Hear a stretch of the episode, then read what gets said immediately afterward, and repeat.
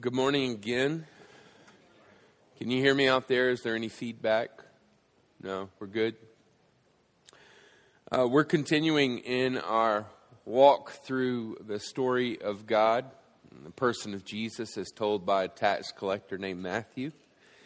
And uh, we find ourselves in chapter 19 of the book of Matthew today. And uh, so we're going to uh, pray and uh, read this passage, and then we'll, we'll uh, see what God has to speak to us through it. So join me in prayer. Lord, we are ready to listen. Uh, healing and sovereign God, overmatch our resistant ears with your transforming speech. Penetrate our jadedness and our fatigue. Touch our yearnings by your words, and through your out loudness, draw us closer to you. We are ready to listen. Amen. Reading out of the English Standard Version this morning, this passage is uh, titled Teaching About Divorce. Now, when Jesus had finished these sayings, he went away from Galilee and entered the region of Judea beyond the Jordan. And large crowds followed him, and he healed them there. And Pharisees came up to him and tested him by asking, Is it lawful to divorce one's wife for any cause? He answered, Have you not read that he who created them from the beginning made them male and female, and said, Therefore, a man shall leave his father and his mother and hold fast to his wife, and the two shall become one flesh. So they are no longer two, but one flesh. Well, therefore, God has joined together, let not man separate. They said to him, Why then did Moses command one to give a certificate of divorce and to send her away? And he said to them, Because of your hardness of heart, Moses allowed you to divorce your wives, but from the beginning it was not so. And I say to you, Whosoever divorces his wife, except for sexual immorality, and marries another, commits adultery. The disciples said to him, If such is the case of a man with his wife, is it better not to marry? But he said to them, Not everyone can receive this saying, but only those to whom it is given. For there are eunuchs who have been so from birth, and there are eunuchs who have been made eunuchs by men, and there are eunuchs who have made themselves eunuchs for the sake of the kingdom of heaven. Let the one who is able to receive this receive it. Let me begin with the obvious. This is a difficult passage for many reasons. It's difficult because the context is one very foreign from our own. In the time and the culture in which this passage takes place, marriage was a very different institution than it is today. We must remember that marriage was often arranged, it was brokered by families. It was different then than it is now in its power dynamics between members of the marriage. Men held all of the power. Women were seen as less than men in almost every way. Men could have multiple wives, wives could not. Men could divorce women, but women were unable to divorce men, and women had little or no means by which they might legitimately support themselves once divorced, thereby leaving them desperate and despondent after having been divorced. Not only is it difficult to talk about today because the context is so different and the institution of marriage is so different than what we enjoy today. But it's difficult because I know that there are those in this crowd who have been divorced. For some, it was the last resort. For some, it was a relief. For some, it came after years of abuse or neglect. For some, it came after a blinding betrayal. For some, it might have been experienced as a healing moment, and for some, it continues to be a deep regret, a wound that won't seem to go away. And for some, the divorce uh, was not yours, but as children of divorce parents, it has affected you in very concrete and life altering ways. So let me be very clear at the onset of this talk. My words today are not flippant or trite. If you're looking for a one size fits all formulaic reading of this text, you will most assuredly be disappointed. Marriage should be a serious covenant before God in a community of faith and thus should not be entered into, nor should it be dissolved in a casual manner. And this talk should be freeing and not guilt or shame inducing. Looking at this passage of Scripture, one experiences conviction, it should be a conviction that leads us to experience God's love and embrace in a new and in a healing way. So it's with this in mind that we turn our attention to the text. The account uh, described in this passage consists of basically the following. Before we read it again and kind of look at it and its different components, let's just get an overview. Jesus is asked a specific question by the Pharisees. He answers that question by addressing the heart of the matter, as was his custom. The Pharisees ask a follow up or a related question, and Jesus answers in a, in a much more direct manner. And his answer then prompts his disciples to ask a question concerning marriage. And Jesus' response to their question is about the nature of the kingdom, kin, kingdom or kingdom of God.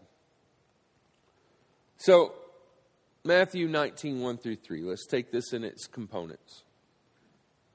Now, when Jesus had finished these things, he went away from Galilee and entered the region of Judea beyond the Jordan, and large crowds followed him, and he healed them there. The Pharisees came up to him and tested him by asking, is it lawful to divorce one's wife for any cause? So, first things first, let's ask ourselves what is the motivation behind the question being asked by the Pharisees? And in studying this passage, one of the first things I do when I study any passage of Scripture is I look at the various translations.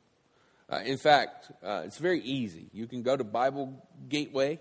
Uh, back in the day, you had to pull up five or ten different Bibles and set them to the right place, and then you made Xerox copies and you looked at where they agreed and disagreed. And this is very important. All of our translations in English, right, they're not literal word for word translations. They may intend to be, but you can't just go from one language to another language, and one context to another context, without making theological choices. And so, one of the ways that you can tell where there's dispute or there's disagreement uh, about uh, a text and how that word is translated is, is you look and you underline where do they say things differently. And then also you look for where they emphasize the same things. This is how you know kind of what to study and look into deeper. Well, in all the translations I looked at, I saw a lot of different uh, translations, but they all had a similar piece when it was talking of the motivation behind the question being asked. One translation, several actually, said that the Pharisees tested by asking. Another said that they tried to trap him with this question. Uh, another version said that the Pharisees were badgering him. And then yet another said they tried to trip him up by asking. So it's important for us to notice at the onset of this passage that while the question regarding divorce may have been a very valid question, and we'll see more of that in a moment, that this question, the motivation behind it, was wrong hearted and adversarial. They were trying to trip Jesus up, they were trying to trap him. They were looking for a way to embroil him in debate and in trouble. And I don't want to rush past this because this is a very important matter for us to reflect on and consider. Ask yourself how many of us are doing the same thing that the Pharisees were doing to Jesus, but to one another instead? You see, I saw this on the campus of the university, a Christian university that I worked at for 15 years. I saw it in the faith communities that I belong to and pastored, and I see it on social media every day. Our questions are so very often less than genuine. We're not sincerely asking our brothers and Christian uh, sisters uh, questions seeking the truth. Instead, we're using questions as a form of a litmus test. We're asking, not because we're seeking the truth, we're asking to determine are you one of us or are you one of them? These types of discourses aren't seeking to build a community of trust, mutual respect, and love. They aren't dialogue where brothers and sisters give and take and end up all of us coming away from the conversation better for having had it. No, instead, they are debates meant to declare a winner and a loser. The church has become far too concerned with winning when it should be concentrating its efforts on being winsome. We must avoid the attitude exhibited here in this passage by the Pharisees when addressing one another, guys. It's wrong-headed and wrong-hearted, and it will prove itself to be fruitless at best and destructive at worst. Scripture tells us that the world will know us by our love one for another. So often I look at my Facebook and I've wondered just what my friends who aren't followers of Jesus think. Christians are more concerned with petty squabbles. Christians are more concerned with outing one another. Christians are less concerned with unity and are instead enamored with uniformity.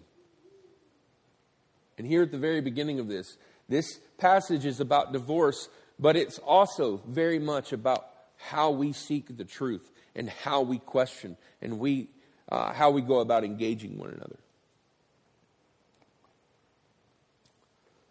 So, with that little diatribe aside, I feel better now. Turning back to the question itself, it's important to understand that Jesus wasn't the only religious authority of his day. His ministry and his teachings weren't the only ministry and teachings driving religious conversation. In fact, it's important, especially for the context of this passage, to know that there were two competing rabbis who were deeply influential at that period of time Rabbi Shammai and Rabbi Hillel. And their conflicting interpretations of the law set off some very, very heated debates. And one such debate that they differed on, one topic was that of divorce. Most pointedly, how to interpret and apply Deuteronomy 24, verse 1. A verse that says a man can divorce his wife if she, and I'm using quotes here, air quotes, displeases him. See, the word displeases was the source of the debate. What does the word displease mean? Now, Rabbi Shammai held a very rigid view of what the word displeases meant and argued that it referred to a serious transgression in the marriage, like that of adultery. Rabbi Hillel, on the other hand, argued that it could mean almost anything. In fact, he was very famous for teaching that it was permissible to divorce your wife if she was a bad cook. Essentially, he was teaching that you could divorce your wife for any and every reason because displeasing could mean anything you wanted it to mean. Now remember that this right to divorce at this time was for men only. Remember what that did to women who were unable to move up a social ladder and to find careers or jobs in the way that men could at that time. Can you see how this interpretation of divorcing your wife for any and every reason changes how we might understand this passage? You see, when the Pharisees came to Jesus, they were quoting what Hillel was teaching and asking Jesus if he agreed with Hillel. Again, this is more of that us versus them litmus test type of talk. The question wasn't Jesus, what is the definition of marriage? The question wasn't Jesus, how should Rome define and regulate marriage? The question was Jesus. What do you think of Hillel's view that a man can divorce his wife for any and every reason?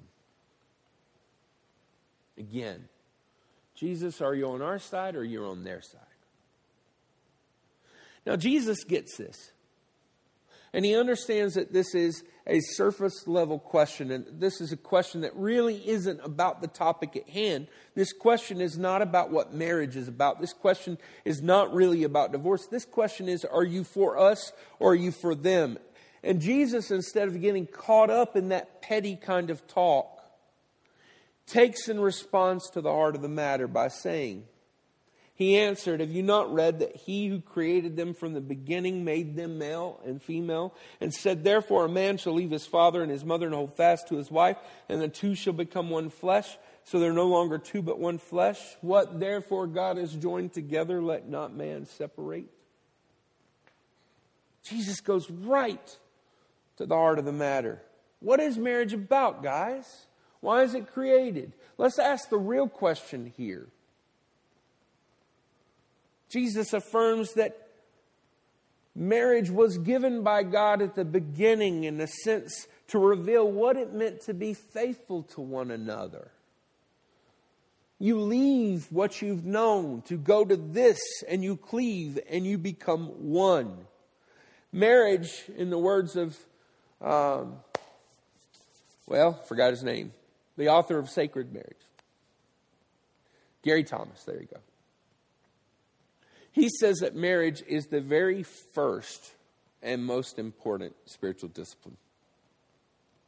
That if God, as we understand, is a Trinity, that therefore God is Father, Son, and Spirit, that God is uh, unity and relationship, that for us to join with another person is to do so, is to experience what it is to give of oneself in a reciprocal manner. Marriage is about preferring your partner to yourself. And so, in that, we learn what it is to be faithful. It's a covenant. That's why we do marriage. That's why marriage is not coming too lightly. Just here's another aside. I'll step away from the pulpit for a second here and I'll get on my soapbox a little bit.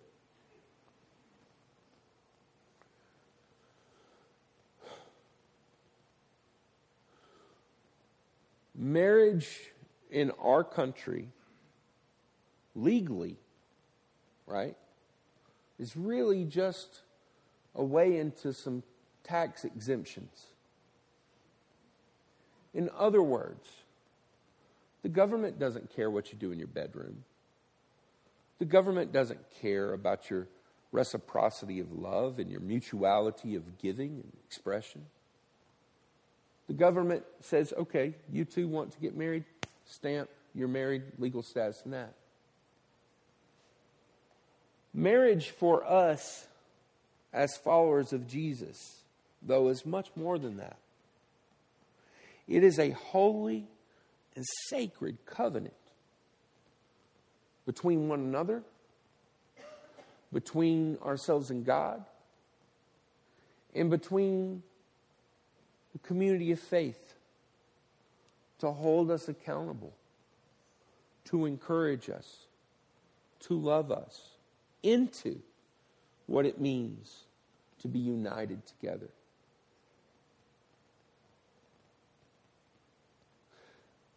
Let's be very careful as Christians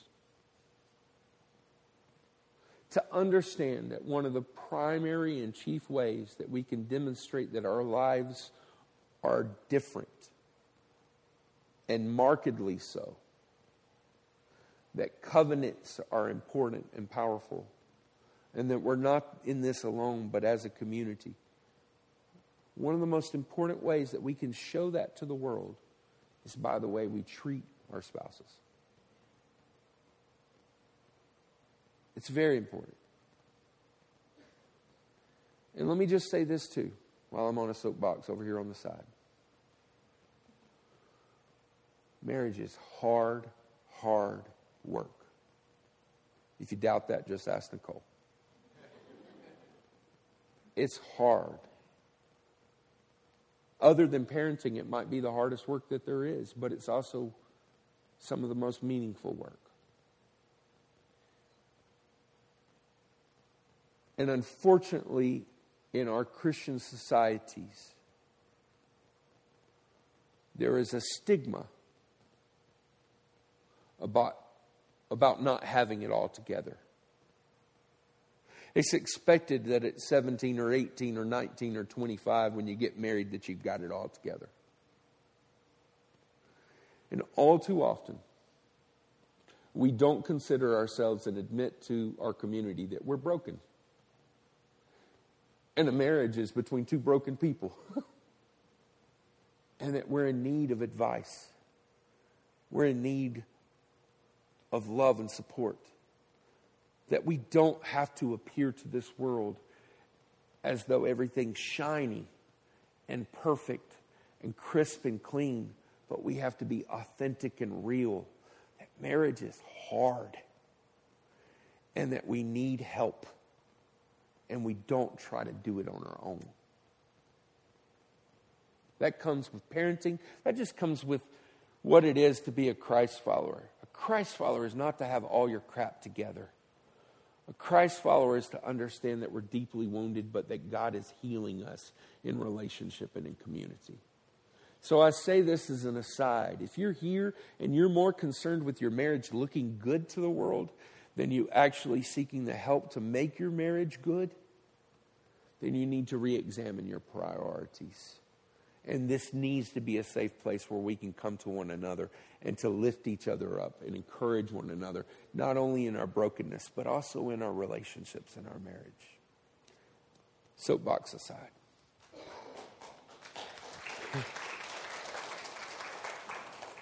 So, marriage is not only a gift to reveal what it means to be faithful, it's also a mirror.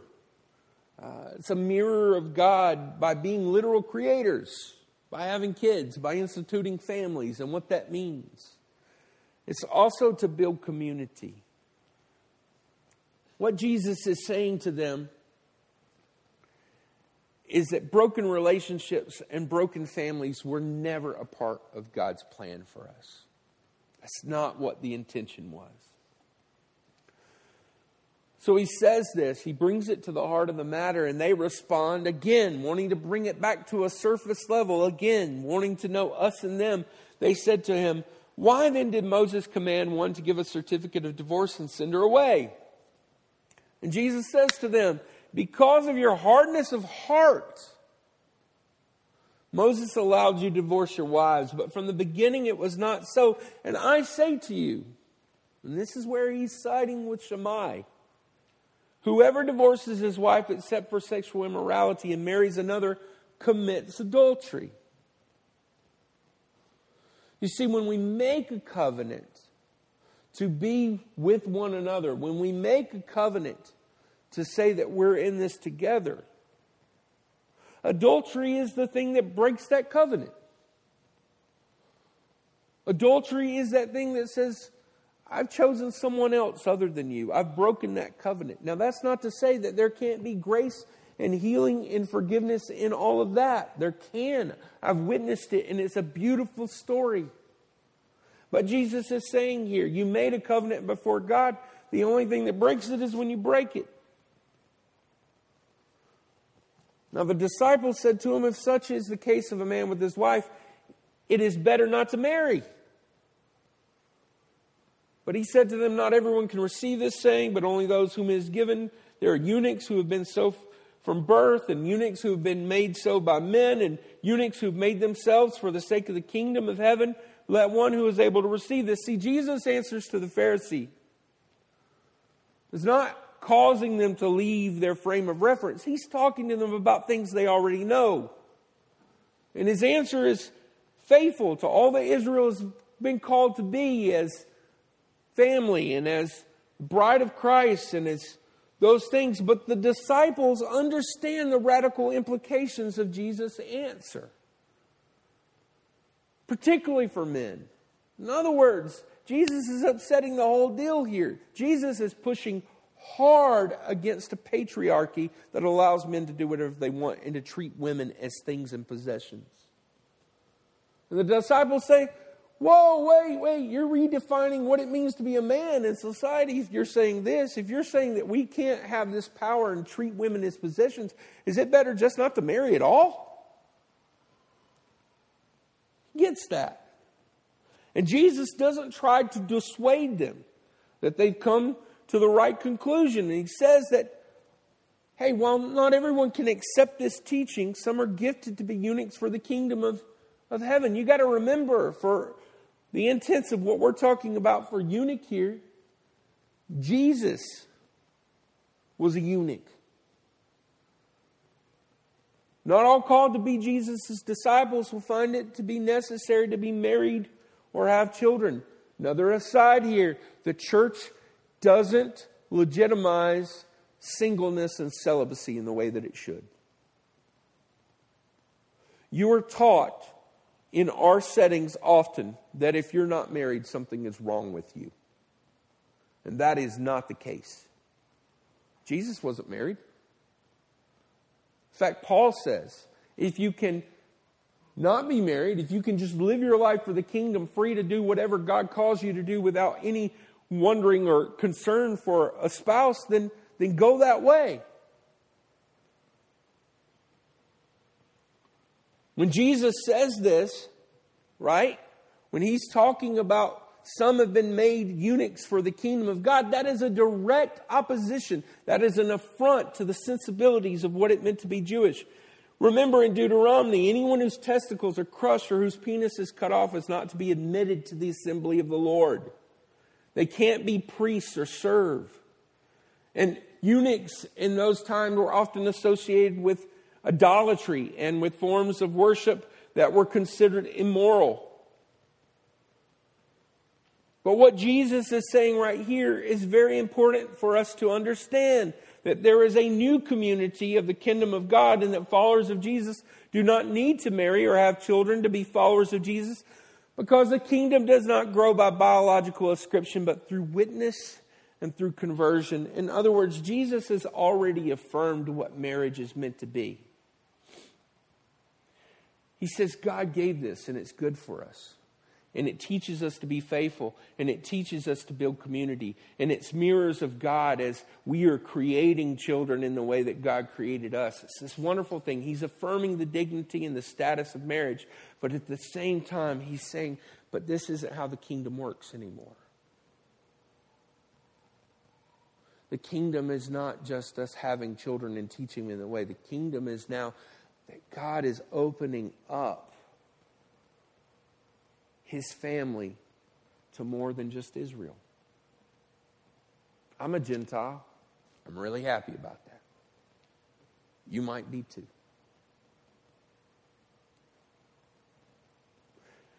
So we have this important discussion about divorce.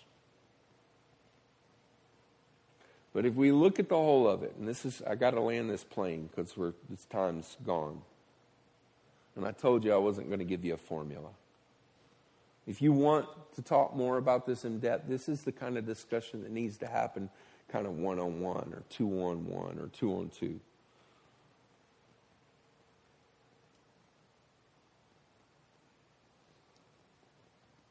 What this passage tells us is that one, if we're seeking truth, it's got to be more than about us and them status.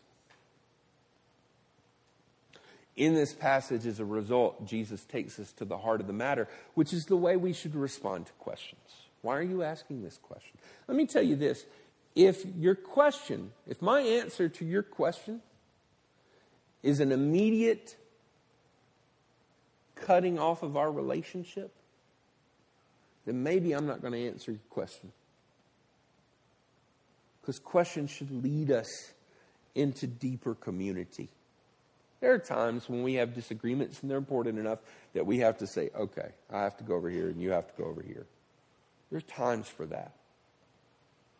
But enough of this litmus test, enough of this asking questions cloaked in religiosity and theological concerns only to say, are you us or are you them? Let's be people who seek truth and unity and community first and foremost. And if we have to break up, like Jesus is saying with divorce, let it be the last resort. Let us having done everything we can to come together. So Jesus answers this and he affirms marriage. And listen, guys, marriage is a beautiful, beautiful, wonderful thing. It teaches me so much. I'm really not great at it all the time. I'm sorry, Cole. But I want to be better at it. And I think I'm better at it today than I was 18 years ago. It teaches me so much of what it is to be a follower of Jesus. I hope it's doing that for you. And in this passage, this is an upsetting of the societal construct of Jesus' day, where he's pushing for egalitarianism and, and, and, equity among men and women. And he's saying there's a different way to be in the world. So, this is a hard passage. And I'm sure I've rambled today. And there's probably a reason that I have it and Jeff and Jody are at the beach today.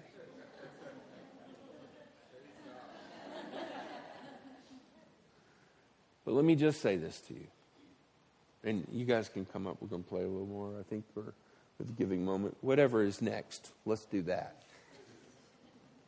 Let me just say this love your spouse. If you're struggling, don't try to do it on your own. Don't just pray. Pray and seek help with your brothers and sisters in the faith. For those of you who are getting ready to get married or you're thinking about it, don't go into it lightly. Understand what it is. For those of us in this church who are married, those who aren't, let's find ways to encourage one another and lift them up in their marriage. If divorce is something that you've encountered and you've experienced and it's a wound, forgive yourself. God loves you. God's embrace is with you. Make right what you can make right. If that's not possible, then move forward as a new creation unto Christ. And I guess what I got out of the study of this passage above all is let's seek unity. Let's not play at us versus them. Let's model to the world and to ourselves that we're God's because God is love and we're love, and that the world and everyone should know us by the way we love one another. So today, I'm going to come back in a minute we're going to talk, but I'm, I'm just, while we're worshiping in song, just think to yourself if I'm married, how can I give it more? How can I be intentional? If I'm guilty of using us versus them, Stop. Get off Facebook for a month. Reboot. Okay?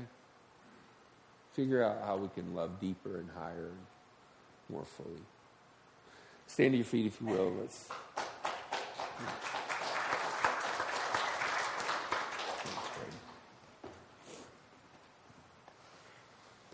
Hey guys, um, so I want to read. Let's start out our giving moment by reading these verses from Acts chapter 2. It's 41 through 47.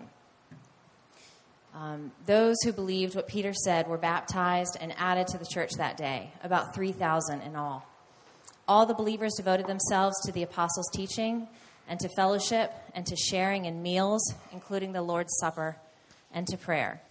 A deep sense of awe came over them and the apostles performed many, miracle, many miraculous signs and wonders. And all the believers met together in one place and shared everything they had. They sold their property and possessions and shared the money with those in need.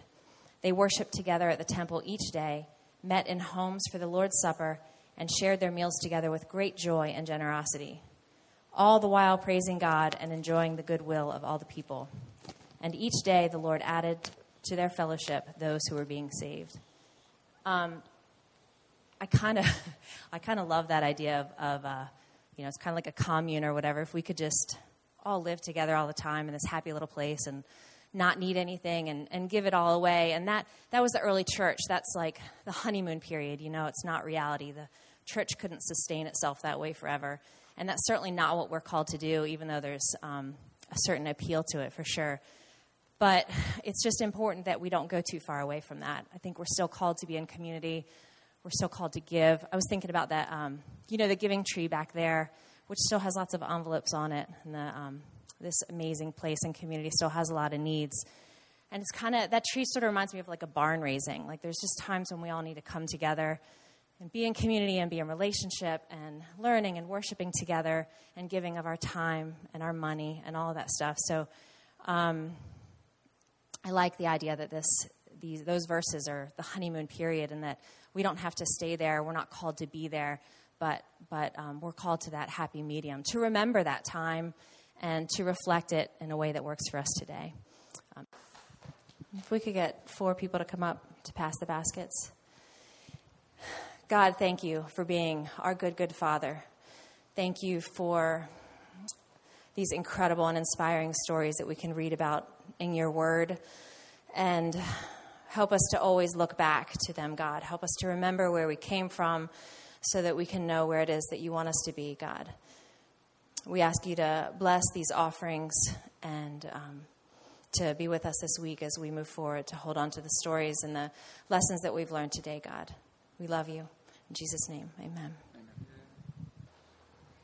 So, can I express to you my deep gratitude for you for bearing my ramblings? Let me say this. If you get anything from today, take what I took, and that is God sent us Jesus to show us what true love was. And that love is a love of unity. And whether it's in our nation that needs it so much, or whether it's in this community of faith, or whether it's in our marriages and in our very own personal, private families, God is calling us to love the way that Jesus loved. To eschew and to forsake divisiveness and to seek what it is to be one. So, our benediction today, if you'll allow me, is to read to you my favorite passage of Scripture. Paul addressing us today from his letter to the Philippians in chapter 2. Let us hear these words and seek to not only take them in, but to put them into practice. If you've gotten anything at all out of following Christ, if His love has made any difference in your life, if being in a community of the Spirit means anything to you, if you have a heart, if you care, then do me a favor. Agree with each other. Love each other. Be deep spirited friends. Don't push your way to the front and don't sweet talk your way to the top put yourself aside and help others get ahead. Don't be obsessed with getting your own advantage. Forget yourself long enough to lend a helping hand. Think of yourselves the way Jesus Christ thought of himself. He had equal status with God, but didn't think so much of himself that he had to cling to the advantages of that status no matter what. Not at all when the time came, he set aside the privileges of deity and took on the status of a slave, became human. And having become human, he stayed human. It was an incredibly humbling process. He didn't claim special privileges. Instead, he lived a selfless, obedient life and then died a selfless, obedient death. And the worst kind of death of all, that of a crucifixion. But it's because of that obedience that God lifted him high and honored him far beyond anyone or anything ever. So that all created beings in heaven and on earth, even those long ago dead and buried, will bow and worship before this Jesus Christ. And they'll call out in praise that he is the master of all to the glorious honor of God the Father. So, what I'm getting at, friends, is that you should simply keep on doing what you've been doing from the beginning. When I was living among you, you lived in responsive obedience, and now that I'm separated from you, keep it up. And better yet, redouble your efforts. Be energetic in your life of salvation. reverent, and sensitive before God. For that energy is God's energy, an energy deep within you, God Himself willing and working at what will give Him the most pleasure. Do everything readily and cheerfully. No bickering, no second guessing allowed. Go out into the world uncorrupted, a breath of fresh air in the squalid and polluted society. Provide people with a glimpse of good living and the living God. Grovians, Grovers, whatever we are, Grovettes, whatever we are, go love deeply, give fully of yourselves, promote the kingdom of God in unity, in peacemaking, in justice, and in love. So be it. Have a good day.